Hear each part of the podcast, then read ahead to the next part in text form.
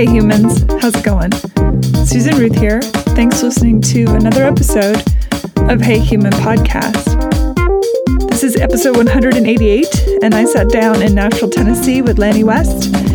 He is uh, a man who has been on a journey for sure. He's former music director, record promoter. Uh, I would call him a rainmaker. He uh, had a huge hand in many stars' careers. He, he battled drug addiction, alcoholism, an abusive childhood. Uh, he's endured a lot to be true. And now he's the president of Tipping Point Artist Wellness. He's an integrative wellness coach. He's a farmer and a beekeeper. And he's got a story to tell for sure. I really enjoyed this conversation a great deal. Uh, I have a lot of information on the links page on heyhumanpodcast.com about uh, what he's up to and stuff we've talked about in this episode. So, usual stuff. Uh, firstly, I want to say happy holidays to everyone. And for those of you that aren't celebrating, I send you love and joy and all the good stuff. It's a tough time of year, and I know that it's hard on a lot of people. It's joyful for a lot of people. And you know what? We're all just trying to survive. So, big love to everyone. And I hope wherever you are and whatever you celebrate or don't, um, you have, you're doing okay. And, and, uh, well, just know that I'm out here thinking of you. So, um, social media stuff, Hey Human Podcast on Instagram and Facebook. You can email me at Susan uh, at heyhumanpodcast.com. Super easy there. Again, there's a links page on heyhumanpodcast.com for you to check out. Rate and review Hey Human on iTunes.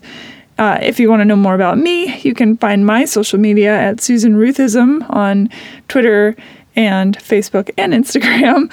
And you can learn more about me also at susanruth.com, S U S A N R U T H.com.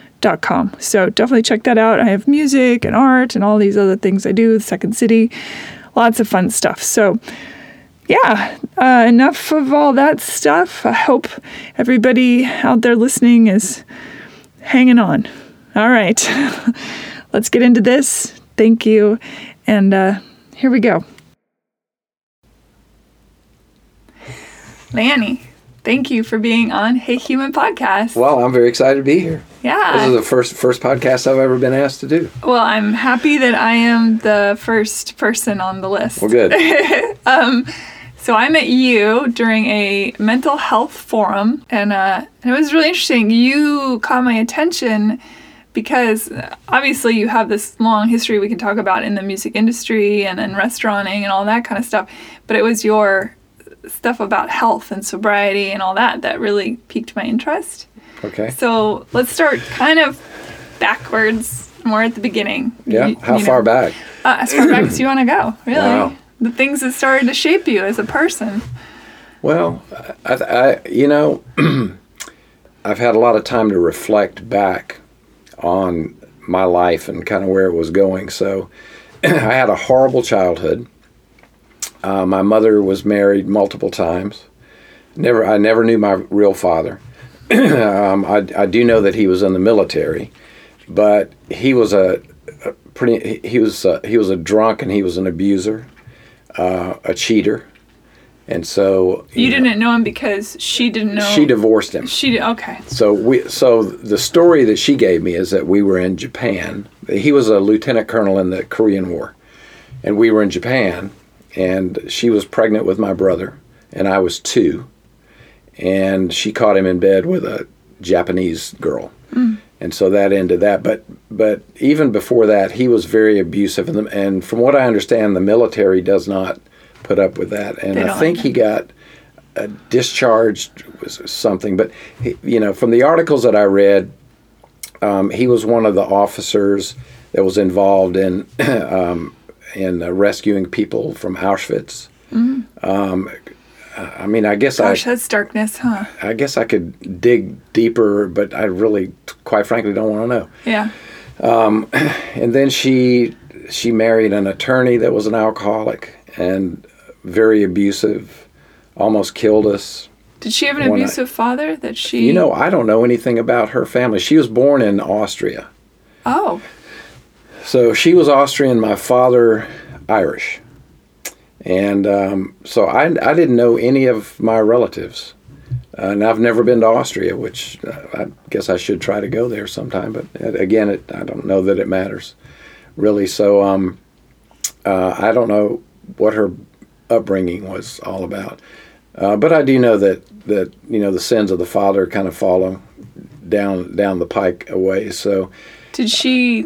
So she married the second man was also abusive. Did she try and stand between him and you kids, or did he? Assuming She- you have brothers and sisters. You know, uh, my my mother provided for us, and but she was very society. She came to the U.S. to be a model. She's an absolutely stunning woman, um, and so she married in order to stay in a certain class or bracket, um, while uh, under the guise of providing for us. So. There was not a lot. There was not much nurturing that went on in our household. But Where were you in the birth order? Where are you in the birth? uh, I'm I'm the oldest of me and my brother, but then um, after this attorney, then she married a doctor who had two boys. So there was an older stepbrother than me, and then uh, another stepbrother and my real brother were the same age, and then the two of them had a son who's my half brother. Now, was the doctor abusive? Yes. Okay. Well, he was he was not so much physically abusive. He was uh, emotionally abusive. So there there was there was really no compassion or love in our house, and I and I think that some of the things that happened to me uh, during all of that time period were my search for trying to figure out what love was all about. So I followed in the footsteps of my father and my mother. Um, I started drinking at age 13. um, by age 15, I was uh, having sex with my high school sweetheart, who I ended up getting pregnant and had to marry. But I was uh, in one relationship out of another and uh, married multiple times. How many times? Uh, six. That is a lot. It is. Good for you for not giving up, though. You keep trying. Well, I, I guess give- practice. uh, you get back in there. You know, and Were I'm- you abusive to others? I would have to say that I probably I had an uh, I had a good temper, Yeah. and and it would come out every now and again. There, Did you have a self realization when that would happen that you were Um, mirroring what you had learned as a kid? I don't I, I don't think I knew where it came from. You know that, um, uh, but but now I know that it just um, just how I grew up and, and what I saw and, and that sort of thing. Um, you know, my, my, it was nothing for my. Uh, I mean, we got whippings all the time. When I when I talk about whippings, um, we're talking about beatings with a belt. And my uh, two two favorite implements for my mother, uh, three was, was the back of her hand was the first uh, wooden spoons. Those were big, and then belts. Um, and we were we were f- forced to lay down on the bed and get beat until she just got tired of beating. And then I think the first time that I really realized my anger was was uh, I, I lashed out at her, and I'm not proud of it, but um, uh, I just I got to a point where it, it just didn't matter, and I didn't cry, and I just I got up and just shoved her against the wall, and I said, "If you ever do that to me again, I'll kill you." And uh, of course, when my stepfather got home that night, he beat the living crap out of me again. So Did Um, your mom ever hit you again? uh, she did not. Um, so, but shortly thereafter, I ran away from home. So I, I left home at age 16, 17. Did you take your girlfriend with you that you No, you know, I did not. So you got married Well- to her, but So uh, we didn't get married until we, uh, I was 19. oh, okay. So I left home and moved to Atlanta. I lived in a little town called West Point, Georgia. Cuthbert, Georgia, then West Point, Georgia.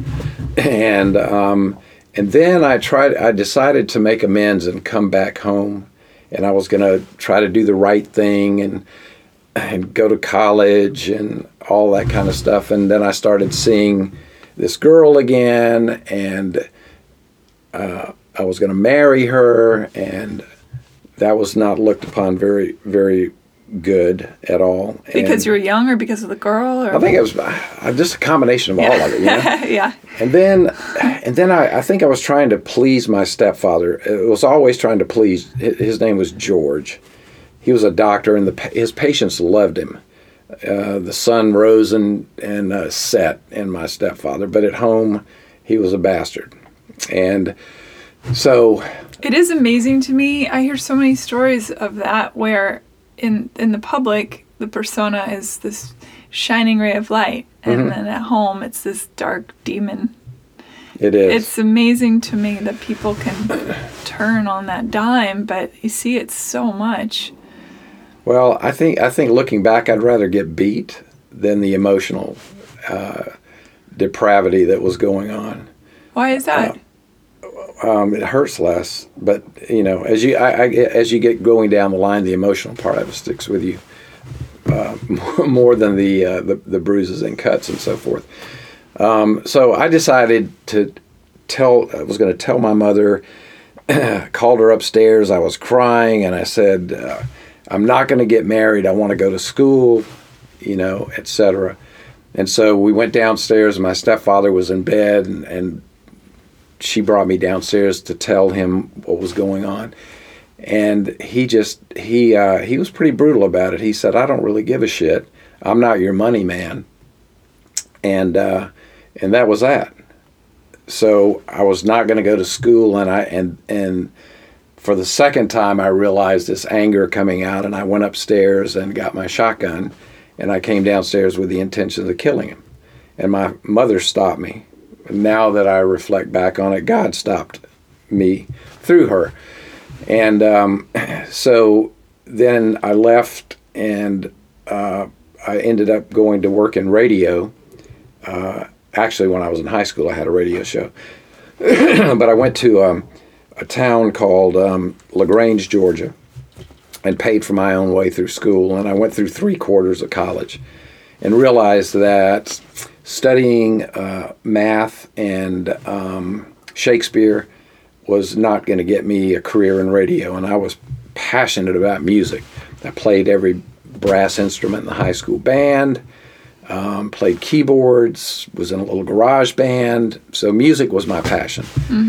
Um, so from there, I moved to Columbus, Georgia, and then my high school sweetheart and I reconnected, and she got pregnant, and uh, I guess I did the right thing by getting married, and we lived in squalor. I was making, oh, let's see, I was making seventy-five dollars a week in an apartment that cost seventy-five dollars a month and we couldn't afford maternity clothes, so she had to wear my jeans and shirt. And we ate pork and beans and cornbread, so it was it was a very very tough time. And then after this, my son was born, then we divorced, we split, and I didn't see him again until later, till he was almost 19 years old, and that's a whole nother. So she took him away and Yeah, went, right. Yeah. so then I, did, I continued pursuing all of that. But uh, the thing that I guess maybe I was hiding and didn't realize I was hiding, but I started drinking at age 13. I stole a bottle of whiskey out of my parents' deal. And, um, and then as I moved to Montgomery, Alabama, was in radio, um, was a, a well known music director, uh, was responsible for the careers of a lot of artists, even in a s- small town like Montgomery. And uh, the drinking uh, uh, added in drugs. Which of course was lifted up by the music industry because that was such a Cocaine was the, it was, It was and is. It's still. Yeah, I well- think pretty prevalent. I mean, I lost four years of my life doing cocaine and drinking.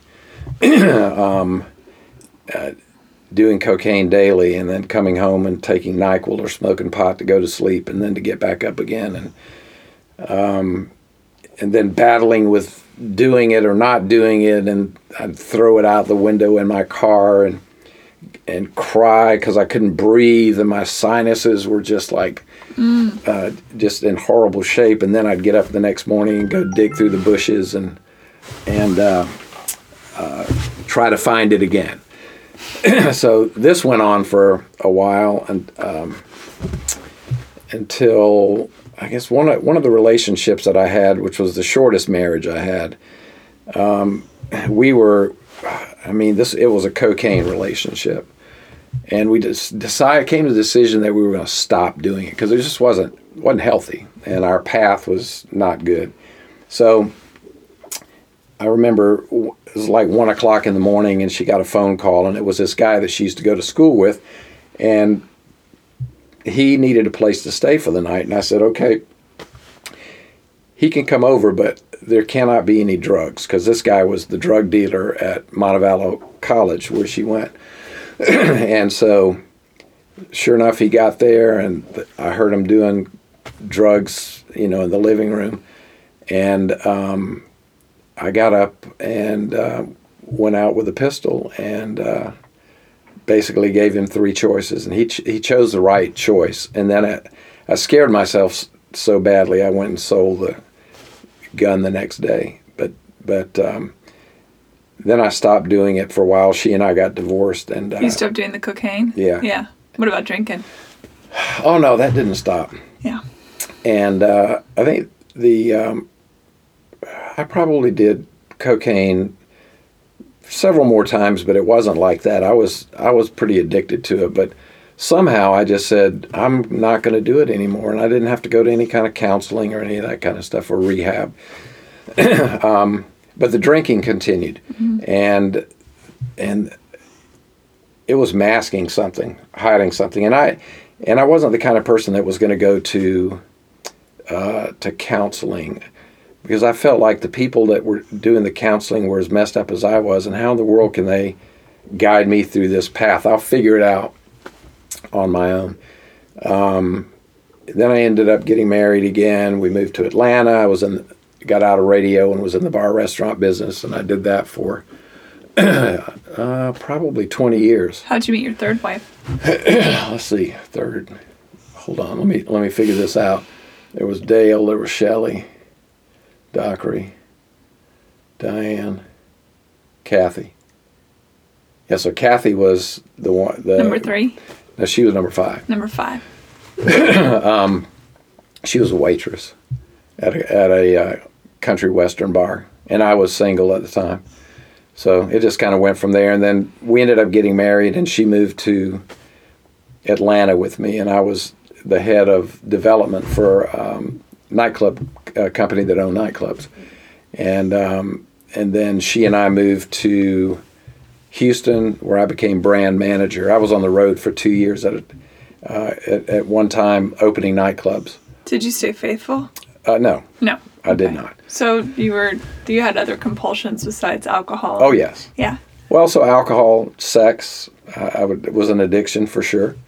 Um, and I think it's interesting because a lot of people think that when somebody cheats, for example, that it's about the relationship, but it's really not about that at all. It's about how the person feels about themselves or a lack of feeling. They're trying to fill up that feeling they're missing, you know? well, I think I was, I think I was struggling to figure out what love and affection really meant. And I guess for me, the the uh, the challenge of uh, conquest and getting you know in bed with with somebody that I may not even know. I mean, there's there's nights where it doesn't even all come together. There's nights I don't even remember how I drove home. So um, that was a that was a battle and a struggle, um, and and yet I never considered myself an alcoholic Why is that? uh, because well I guess I, I guess I was a functioning alcoholic because but I would really never drink until afternoon uh, and at night and being in the nightclub business it was easy easy uh, to do. Plus, it sounds like you were successful the whole time. So, somehow I was. Um, So when you're being successful, I think there's that voice in, in your head that's saying, "Oh, you got this. You Right. can do this."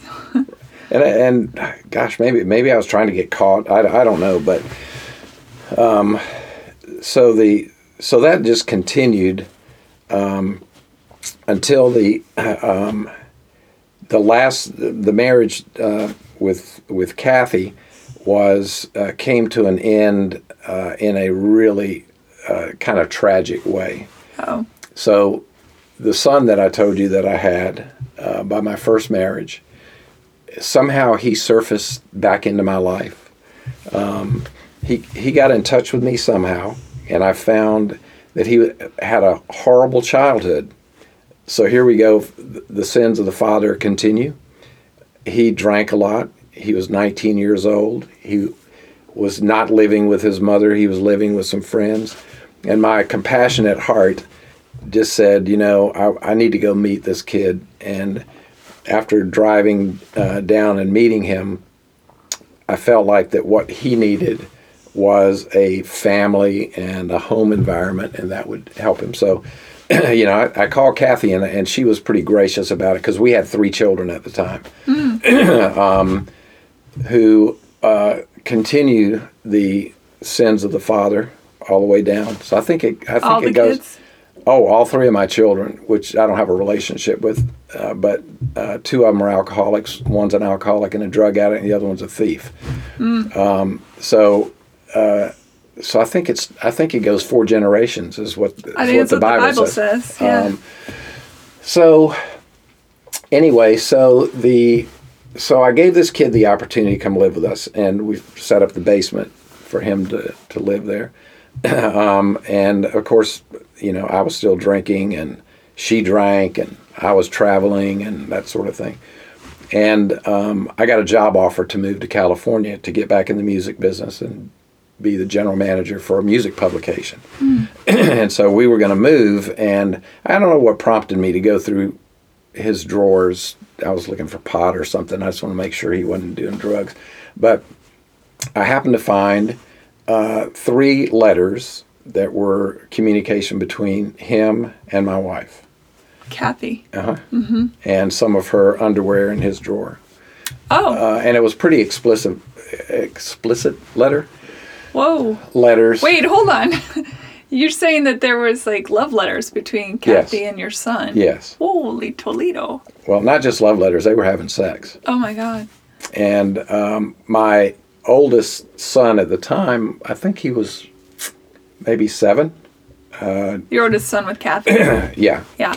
seven, I think, six or seven. But um, prior to me finding these letters, he had made a comment to me that that uh, that Jason, my first son, uh, was s- scared of lightning just like they were and storms, and that he would get in bed with mom when it stormed and so forth. And that didn't really register to me until this happened. But um, it was it was a it was a horrible afternoon. Um, That must have been devastating. probably if I could if I could have physically gotten him, it probably I would be in jail right now. So anyway, so I did some things I should not have done, and that I'm not very proud of. And uh, and I made her go get my children out of school, and I. At six or seven years old, my oldest son, then my daughter, and my youngest son was still in the crib. But I sat them down and told them explicitly what their mother was doing Whoa. and uh, it was again i'm not proud of what i did there but it was that anger Were you drunk or just just no pissed? i don't no i was just mad Yeah. it was it was one of those times where i kind of blacked out and didn't even know what i was doing Sure. uh, the, Was- ang- the anger was just so bad What was uh, Kathy and Jason's response when you confronted them? uh, they were shocked that i had found it jason uh, ran. Uh, i made her take all of his belongings uh, out of the house by herself and put it all on the street. So anyway so she ended up calling her sister and they came up from montgomery and got her and the kids and they left. And i ended up moving on out to california without them and we ended up getting a divorce. And it was and i tried my best to make it to make amends with it um, putting the blame on myself that this had all happened and yet i didn't see her taking any of the blame for it. Um, so i had a relationship with uh, with my kids for a short period of time and then i met leslie. Uh, now leslie and i um, the uh, our first meeting, and, and so my story with Leslie is about an hour and 15 minutes long. Leslie's is seven minutes, and she begs me not to tell the long story, so I won't, I won't do that today. Okay. Leslie is your current wife. Yeah.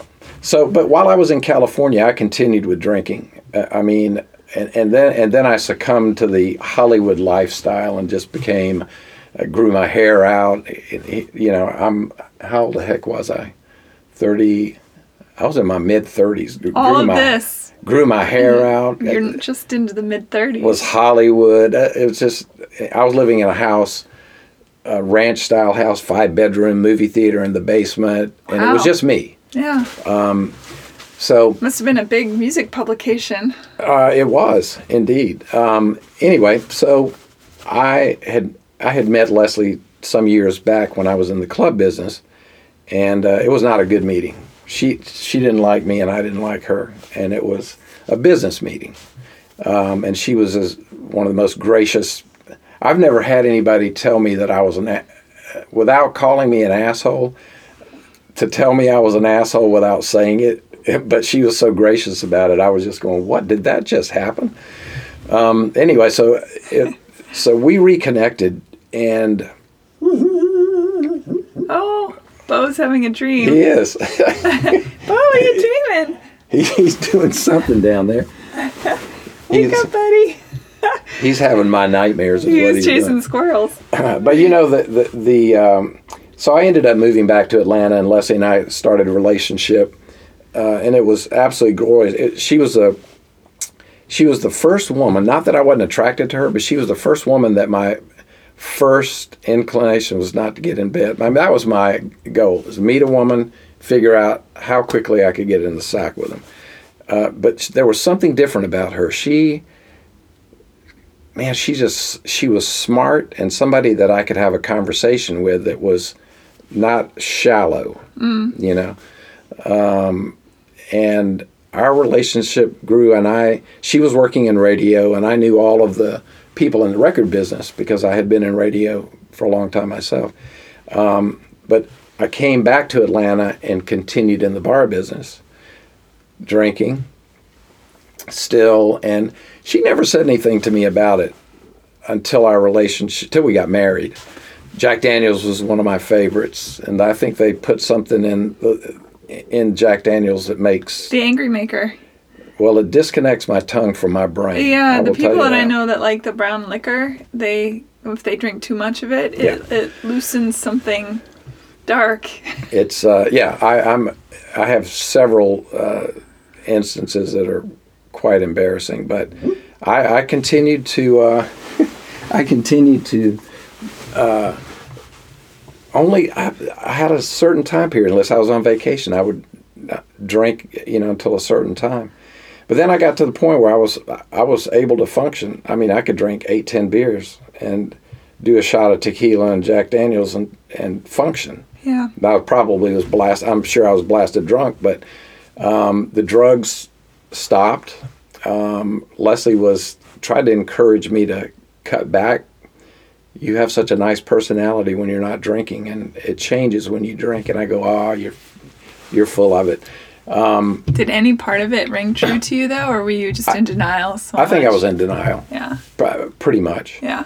and then um, let's see here the um, our relationship grew I, I started a management company and gravitated out of the club business and um, then she and i got married and uh, man what what a relationship she is she's just an amazing human being and she helped make a lot of changes in me but the drinking part of it wasn't going to change right away fortunately, I did not have a major tragedy or something that happened that caused it to change. Um, I had an illness that we still don't know what caused it in 2003.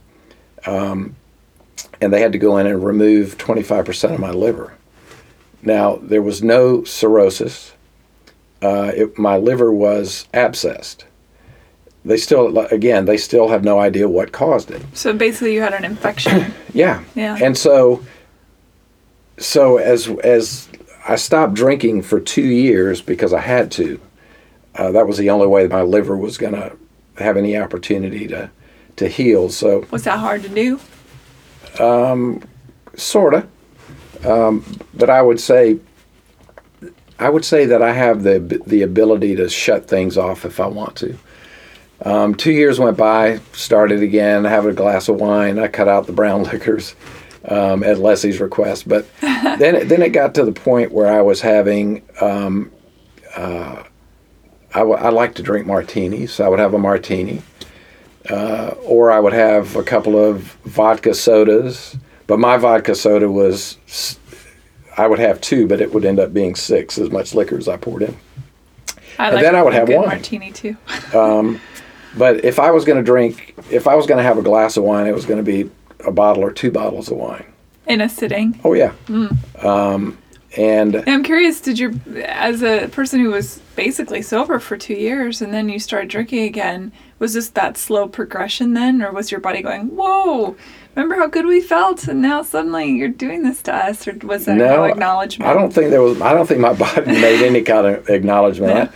I, I think more more uh, uh, mentally, I was going, "Wow, fantastic! I'm back. At, Ah, I'm back at full steam." yeah. Um, so uh, so I um, doing management, and when we moved, to, we moved from Atlanta to New York. We were there for three years, and then we moved from New York to Nashville in 2011. And I was going to get out of management and do something else, and I found this amazing artist that I just said I'm going to give this one more one more shot.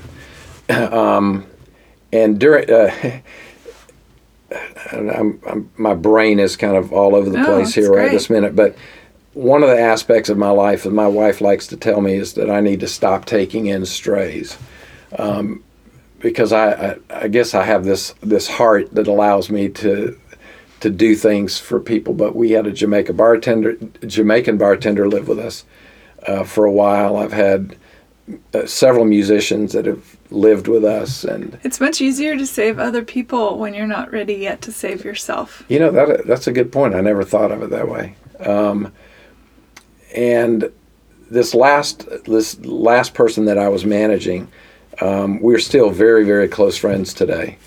But he- was in a negative space, and it just started magnifying my negative space, and um, and it just came to came to this head, and I just basically fired him. I fired myself and came to the realization that I had no earthly idea who I was. Over all of these years, I, I was searching for something. I was searching for how to be loved. I was trying to figure out the abuse that I went through in my life.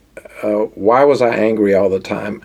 Why couldn't I be successful? I mean, I could get to a certain level, and I was angry. I was angry at other people all the time why do they get that and I don't get that? Why is that happening for them and not happening for me? And then I and continuing to drink and and so forth. And um, and so this was an opportunity for me to put my foot down um, and just go, okay, I'm going to do something different. I need to find me.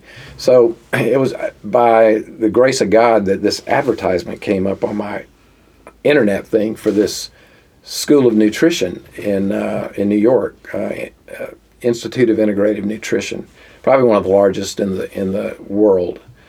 Um, and basically, they teach you how to be a health. They call it a health coach.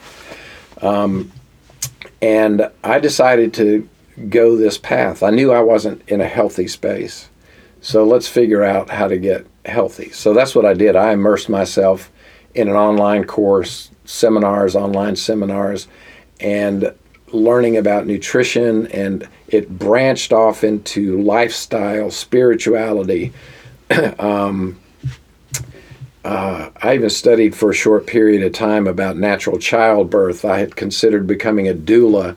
The impact of bad decisions and bad behavior, bad health, bad nutrition on conception, uh, aromatherapy, essential oils. I mean, I immerse myself into all of that. And were you drinking during that time? Yes, Okay. still. Yes. To the level that I like that much. Um, Yeah. Yeah. and I mean, I I got to the point where where we went to eat and when we went to eat was based on could I get a drink. Still not admitting that I possibly was an alcoholic. Um, and uh, so as so I went to school for two years and I picked a path that was as difficult as artist management and that is to work with musicians to teach them how to be healthy while they're touring. And um, and then I and at the same time in my brain I'm going, well, kind of shame on you. How do you tell somebody to be healthy and you're drinking as much as you're drinking? And um, then we had the good fortune to purchase this farm in North Tennessee and I get I spend a lot of time there.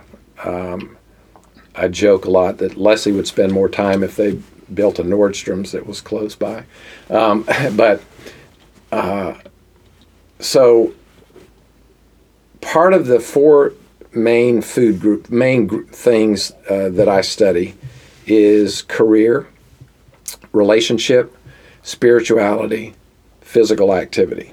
Now, if those four things are not in a good space and good level, then you can eat as healthy as you want, and it's not going to do you any good because career is a very stressful thing. You got to get yourself out of the stress mode. Relationships can be horrible.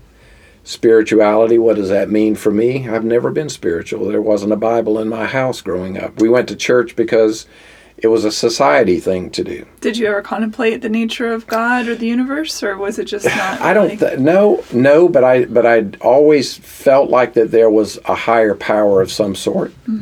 Um, and and I say that because my life was saved somehow several times.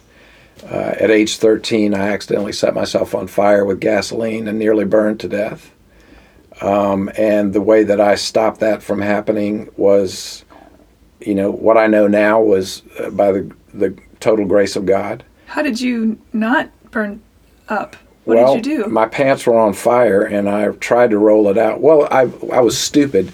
I made a Molotov cocktail, not not even knowing what that thing was. I think at the time when I was 13 years old, let's figure back.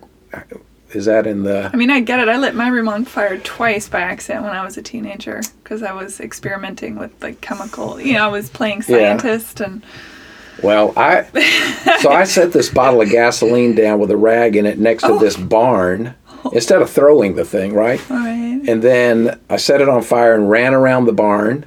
And then I saw it on fire, and I'm going, "Oh no! I've done. I've, this is horrible. I've done something really bad." You know, Satan plays a, a game with you. It's okay to do this. Do it. Do it. And then once you do it, it's you're bad. Look what you've done now. Uh, so I threw sticks at this bottle and knocked it over. I ran around thinking I was going to stomp this thing out, not being smart enough to realize that gasoline just doesn't function that way. No, it's a vapor, right? So I was wearing wearing Oh, corduroy God. pants, and my pants caught on fire. And I ran and jumped over a barbed wire fence, and then it dawned on me, you need to roll it out. I couldn't roll; it wouldn't roll out. Oh man. And so I just I stood there burning and un- unbuckled my pants and pulled my pants down and snuffed out the fire.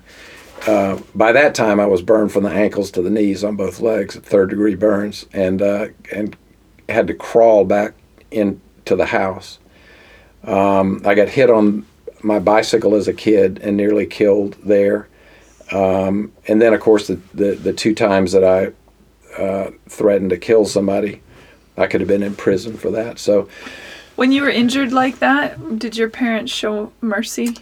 my the, probably the best thing my stepfather did uh, being a doctor because this was right outside of his office on somebody else's property uh, the fire department came and wanted to know if he had treated anybody for burns and he did lie to them and say that he had not. Um, so that was the only that's the only thing i ever saw that he did. And i don't think it was out of love but I don't think he wanted me to get in trouble. Um, so, so, so as I'm as I'm going through this, trying to figure me out, I was denying that there was Jesus and God. My favorite thing to say was that Jesus was an amazing man, and that he had a great PR firm, and that the Bible was a great history book.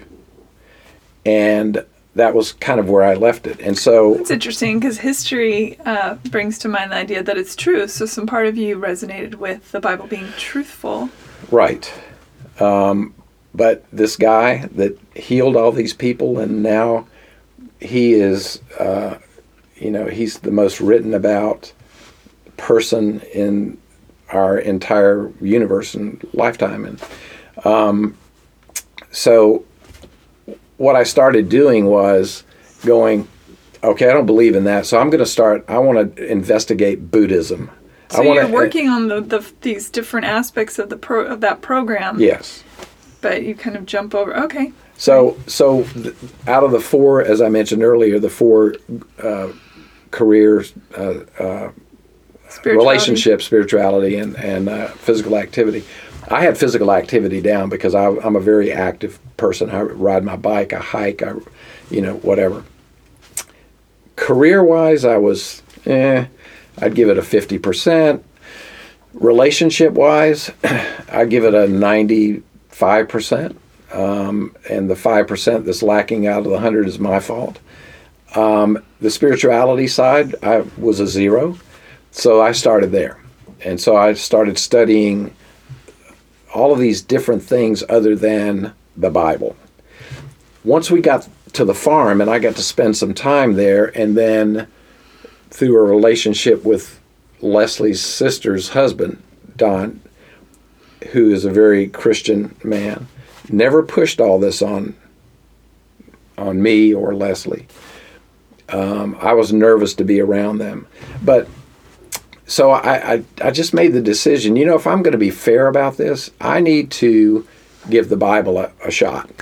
Okay, and so I asked Don. I said, Don, so what do I need to do here?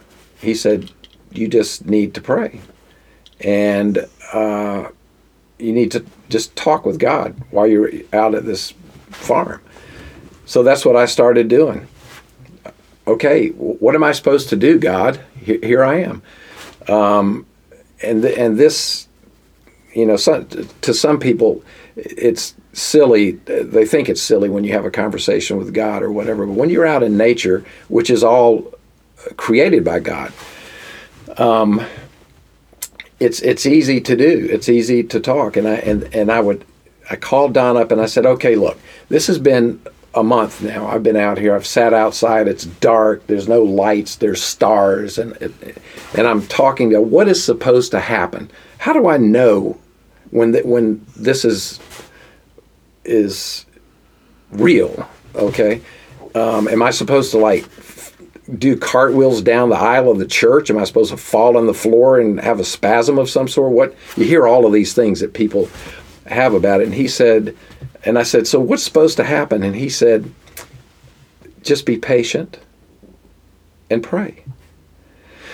Okay, I'll continue.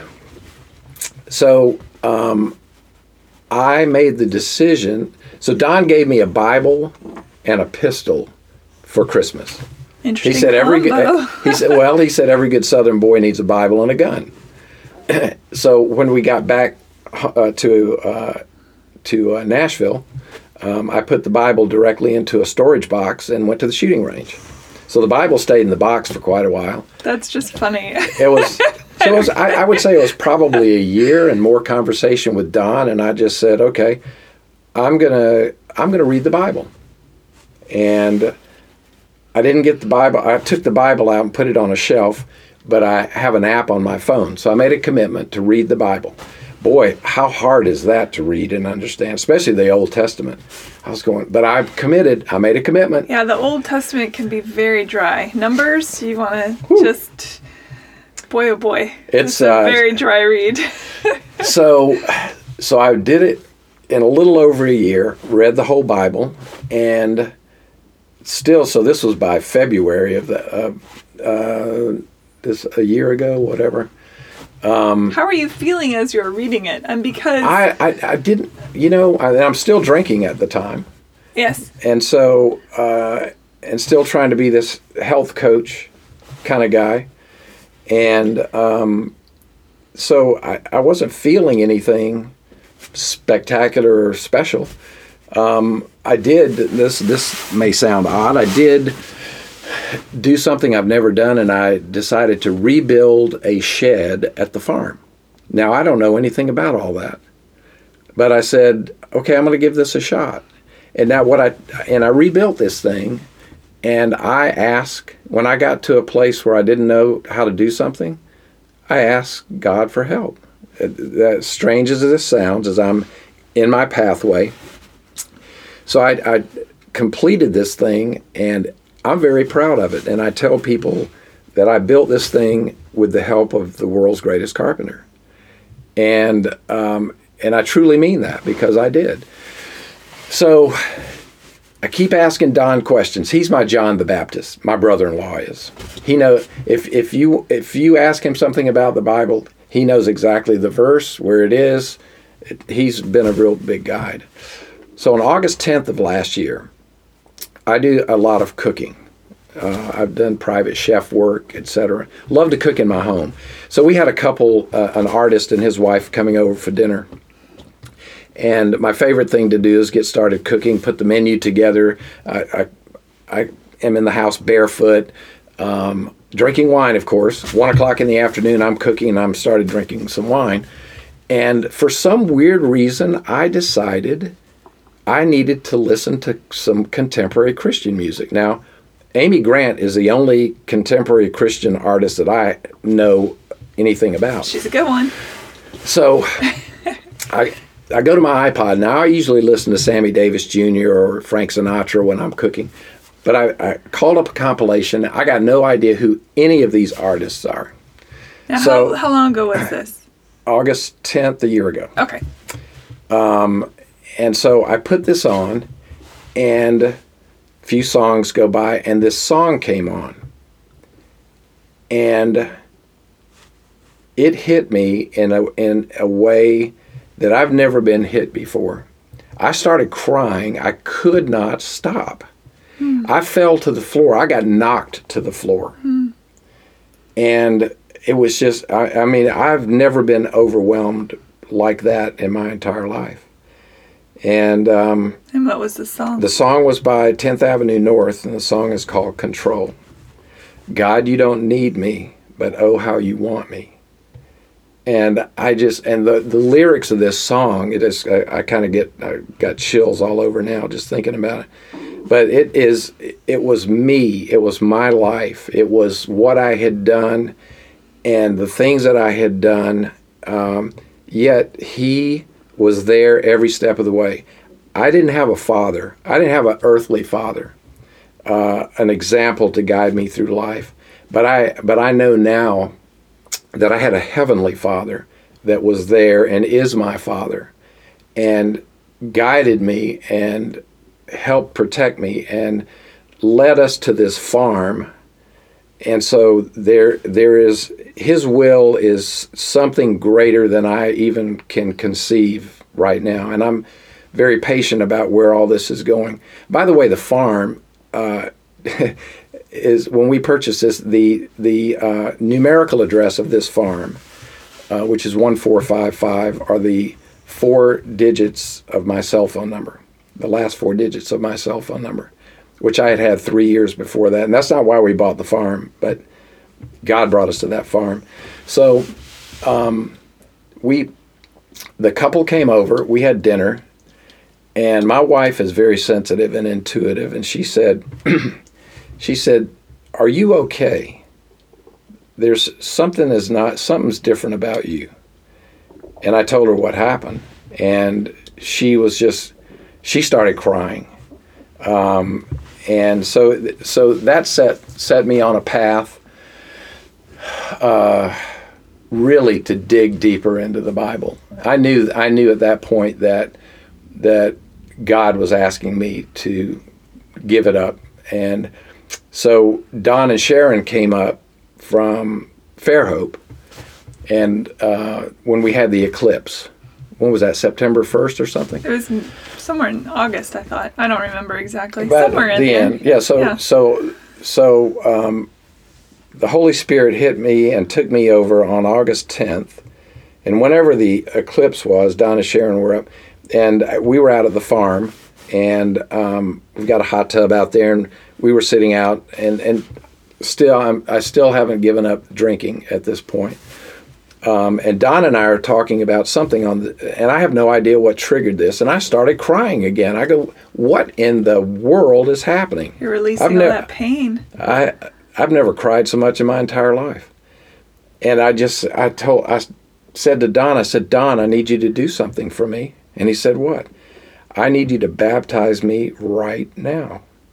And he said, Why don't you wait till you come to Fairhope and let Brother Fred baptize you? This is a older minister down there that I've become friends with.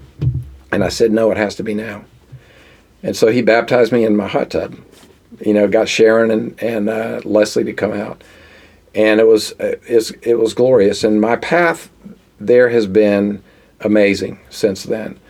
Um, the health aspect of it, um, in, in my reading of the Bible, I finally came to the realization that my body is uh, the temple of the Holy Spirit. And I quit drinking on my birthday on Mar- in March of this year. Yeah, so it was March. I quit drinking. Two weeks later, we took our first trip to Napa Valley. That was Good uh, timing. it was good timing. Um, but I haven't missed it, and I realized that I was once again was saved because who knows how this would would go. Um, so, what what my goal now is is to is to use what I have learned from a health standpoint. The farm is the farm is gonna it it, it plays a part here, and I the only thing I know about the farm right now is the land is beautiful. Uh, I'm learning things there. And we bought another 10 acres that was adjacent to this property. And I was out bush hogging several months ago, and I was told I need to build a chapel on this property. Now, why? That's just not something I dreamed up. So I was told that that needs to happen. So we're going to get underway in spring to build a small chapel um, on the property out there.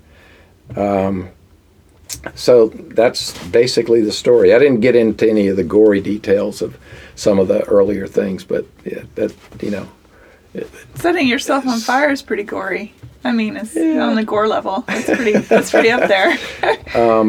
so I've I've I've spent a lot of time forgiving, Are you on that list? uh, forgiving myself. Yes, um, and and there's things that come up every day that you know. I know I know that I know that all has been forgiven because he died on on the cross for a debt that I could not pay.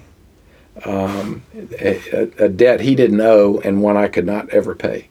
Uh, so, but there's th- things that crop up in my mind that I have to ask for forgiveness for. Memories of your past. Sure, and there are people people that were on my list of. Uh, this is how bad my anger was. I got up every day, and there was a list of twelve people on the. I knelt at the altar of "I hope you die today" list, and I've have you know gone through and forgiven them because Which one was the hardest to forgive? probably me. but but of the other ones, um, most most of the people that I had a, a bad taste in my mouth for or really hated did things to my wife in her for her career and were pretty brutal in that area. So I took on that anger. She doesn't she doesn't have that kind of uh, bone in her body. How did you come to the as the little boy that you were and, and your first few fathers? Did did you come to forgive them or no? You know, I haven't gotten there. Yeah. Um, not that, not for any other reason that there was some other th- uh, other forgiveness that was priority. Sure. uh, over all of that. Well, everything is in its time. Right. I'm. It's interesting because when you said that about your your birth father, and that he was there um, to help liberate people in Auschwitz, and I I think about what that must have done to the human psyche. It's no excuse. It's not. Right. It doesn't forgive anyone then turning and hurting, especially a child or anyone. Right. But it is. It is that weird thing. It's it's that idea that you know people carry their pain, and part of forgiveness, I suppose, is finding that as you carry your own pain, you can see yourself in their pain. Right. It's hard. Well, it's. I've come to realize that it is uh, a continuous path. It, it it is a continuous work. Um, and if, if I can, in in my working with young musicians or just young people, is not only on the health aspect of things, but understanding that um, having Christ in your life is so very important. And and it's not and it goes it's more than than just having Christ in your life and saying okay I'm a Christian. We we fight every single day against Satan and and people don't add that into the equation because there's a lot of churches that don't talk about hell anymore. They don't talk about Satan anymore. But that that is an entity that we we struggle with every single day. And he knows what our fleshy uh, uh, tendencies are, and he likes to tweak those uh, on occasion. Um, but but I think that that um, this business opens a door for a lot of covetousness. You know, people coveting someone else's career. Why can't? And I used to do this.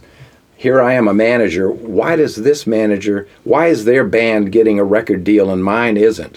Why are they getting this and I am not? You know, I'm coveting what somebody else has, and that's not that's not right to do. So a lot of these young artists go, "Well, why is I want to be like Taylor Swift? Why can't I get there?" Or it's a catty thing. Why does this person have that? And and that is um, that is not a not a healthy space to be in, um, uh, because uh, when, when you when you uh, gain everything but lose your soul, then then you've lost. And and you can get anything you want. Satan will give you. You you just ask for it. Uh, he's he's the god of this earth and of the air. He'll give it to you, but you have a price to pay down the road.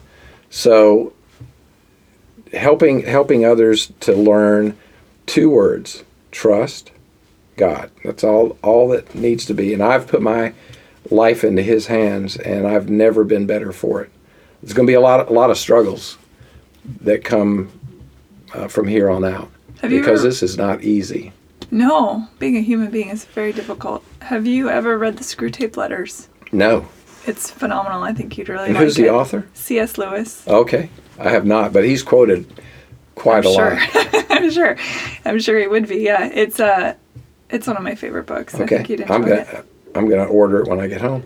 It's really and good. and uh, and read it. So I'm excited about the path I'm on. I want to share it with other people. Um, So when did you start digging away at the health stuff then? Because when you were on the panel and you talked a little bit about this stuff, but you you launched more into the the well-being of maintaining the temple, if you will.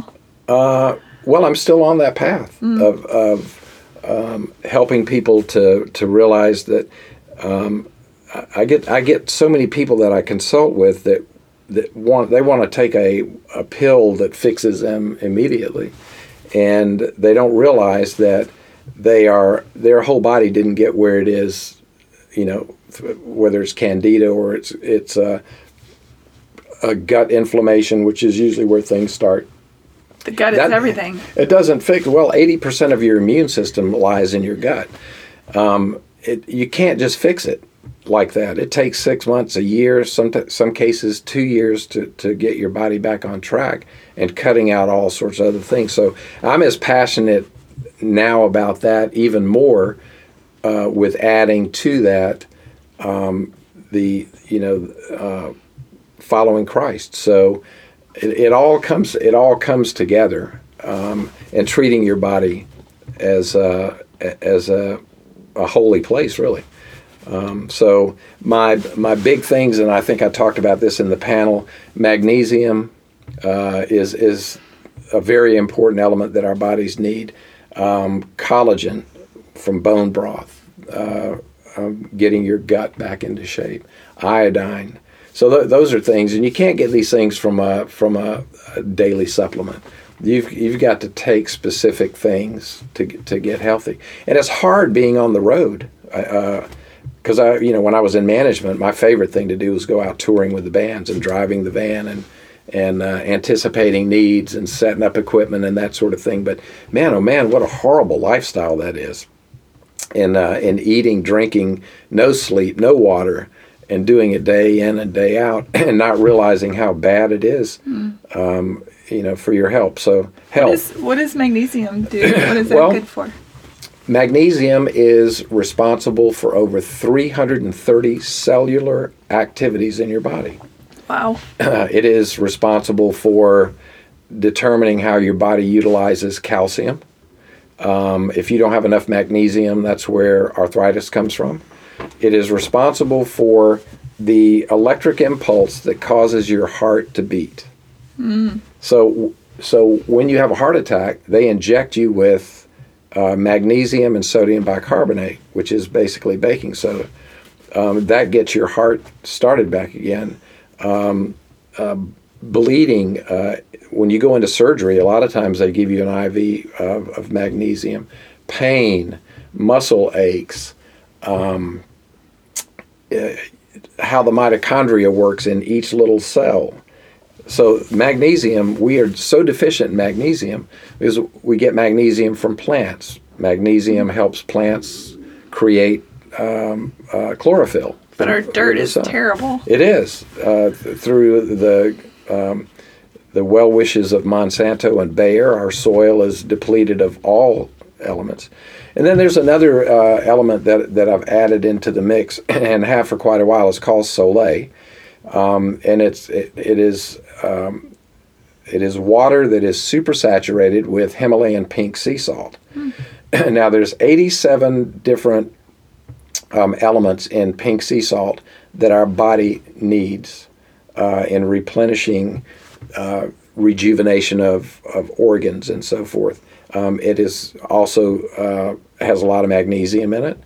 Um, it helps with sleep. Magnesium helps with sleep, uh, anger management, uh, putting it on your chest and your heart. So we don't take a tablet, we do what's called transdermal magnesium therapy, which is a special magnesium spray that you put on. So our, our, our skin is uh, the most uh, abundant filtering system that we have. So whatever you put on your skin goes to your liver.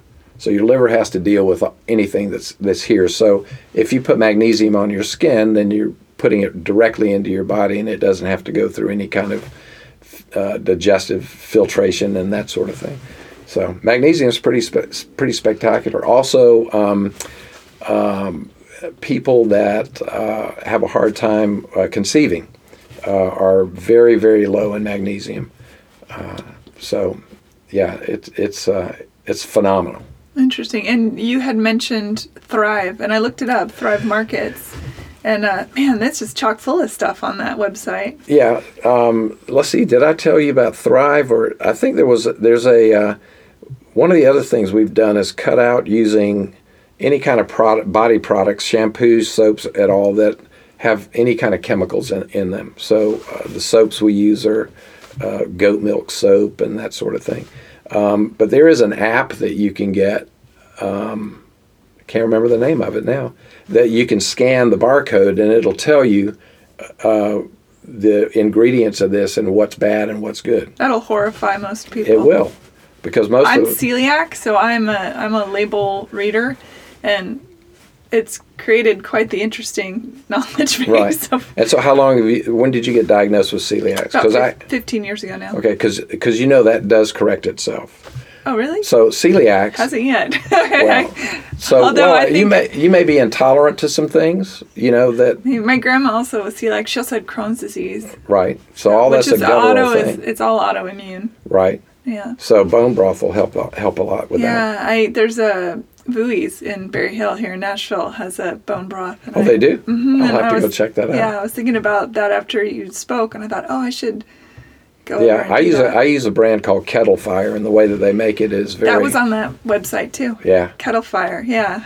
You couldn't remember the name of it when we were there at the yeah. time. Yeah, I don't know why. It's okay. I mean, you know, we have Short term memory. I, No, I can t- I can tell you almost the title of almost any uh, '60s song. Ah! you know, so so so all of this uh, comes together in the path that I've been on, and it and and I'm sure that that there are going to be a lot of people that listen to this that have gone through some of the same things Sure. that I've gone. But there is hope at the end of the tunnel if if you just if you'll believe and get on get on that path.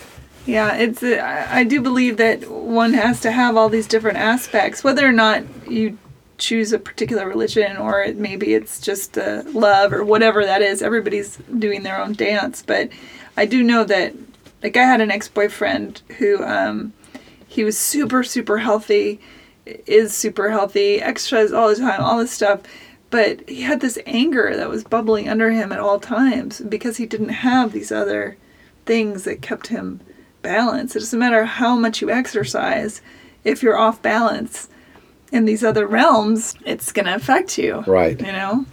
So that was an interesting thing that you mentioned. right. I think that that it really does all It all it all comes into feeds play. into itself. What there was a product of the magnesium you talked about on the panel. There was a company that you said you liked. E, uh, what's called well Ease E A S E, um, and it's uh, a manufacturer. The guy that wrote the, the book, and uh, and again here my brain is like dead, but the book is called Transdermal Magnesium Therapy, and you can you can just look that up online and I can it'll put links up. on Hey Human Podcast. Uh, but they but they make a product called Ease E A S E. Um, so if you go to the store and ask for magnesium oil, magnesium is not actually an oil. So it is. The, I don't know why they call it that, but it has that filmy thing. If you go to the ocean, go get in the ocean, and you get out and you don't rinse off that sticky stuff that's on you, that's magnesium and salt. Um, and uh, so uh, I have a couple of different sprays.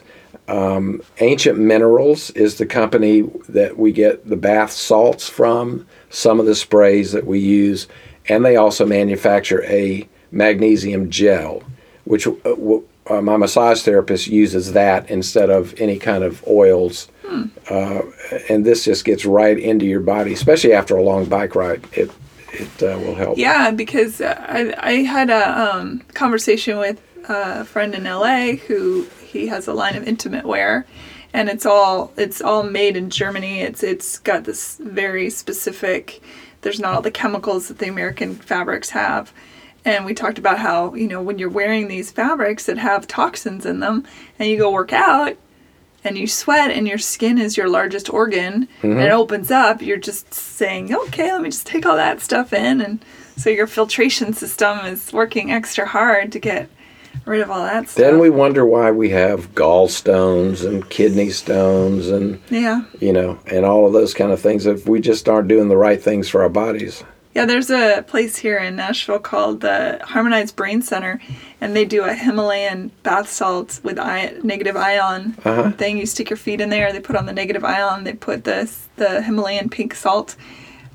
It's disgusting. It is. And I can't believe what comes out. It is insane how dark and murky and like orange and dark green and just horrifying. It is. I'm like, how did that come out of me? So yeah, so there's a place that we go, the Serenity Salt Caves. yeah, okay. uh, where they have this huge room where they just have these big blocks of Himalayan pink sea salt, and they and and you just go lick on them. No, it actually the actually the air system that they have pulls the salt in. So what they what they found was that the people that are mining and getting the salt out of the salt caves in, in the Himalayas have absolutely zero pulmonary issues and no cancer.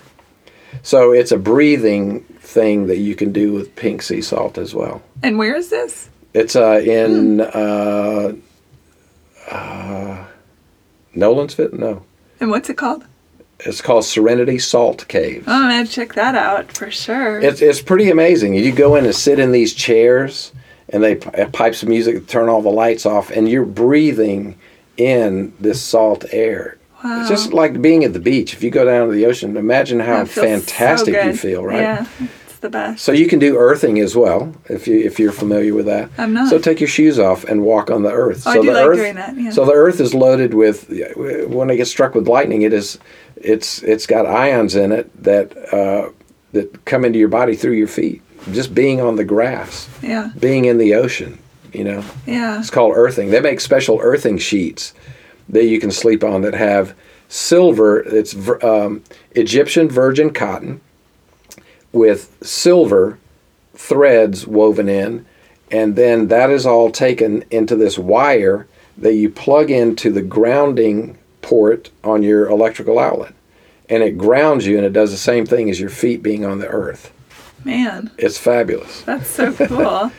wow, wow. What a what a story. What a um, what a life's adventure you're on. It's Well- neat that you're then turning around and helping. I want to try to be helpful to other people. I mean, that would be my path, and uh, and I, I think I've always had a big enough heart to to love other people and that sort of thing. I don't think I loved myself very much, and maybe that was my kind of some escapism. But I'm I'm getting I'm getting better at liking myself a That's little bit more You're pretty as days go. likable. I have good my taste. dog likes me. Yes, dogs are. Your dog is beautiful, by the way. I'm so glad you brought him. Um, dogs are a good judge of character, They are. and he's sweet. And I think dogs take after their people. Oh, well, thank you for that compliment. It's true, though. I really think that that's that's the case. Well, thank you so much for having me as a part of this. I hope that. Uh, it was my what pleasure. we talked about is helpful to somebody, and I'm Absolutely. I am open to chatting with anyone. Yeah, let um, people know how to find you. That's a good segue. Ah, let's see here. What would be the best the best way? You could just, I mean, uh, real easy. Lanny West, L A N N Y W E S T at me dot com. That's my email address. and do you have a website for your? I do. If you go to tippingpt.coach, we have an Instagram for the farm. oh, The farm is is uh, Humble Hollow Farm. Humble Hollow Farm. which is uh, which, which I stole from uh, Lori McKenna's song "Humble and Kind," mm-hmm. and um, so we we have uh, we have beehives, we have do honey. So I post stuff there. I try to post uplifting things that are on the farm site, uh, and the same thing on my uh, Instagram deal. But that's really What's your Instagram? I don't even know. You don't even know. I'll do links. I'll put them on. I the- did. I ditched Facebook. I don't do Facebook anymore. It got to be such a dark, I dark understand. place to Yeah. be, and I started and I started disliking people that I considered friends, and so they're entitled to their opinion for sure. But I don't have to. I don't have to sink into it, Right. and so You can no take, more Facebook.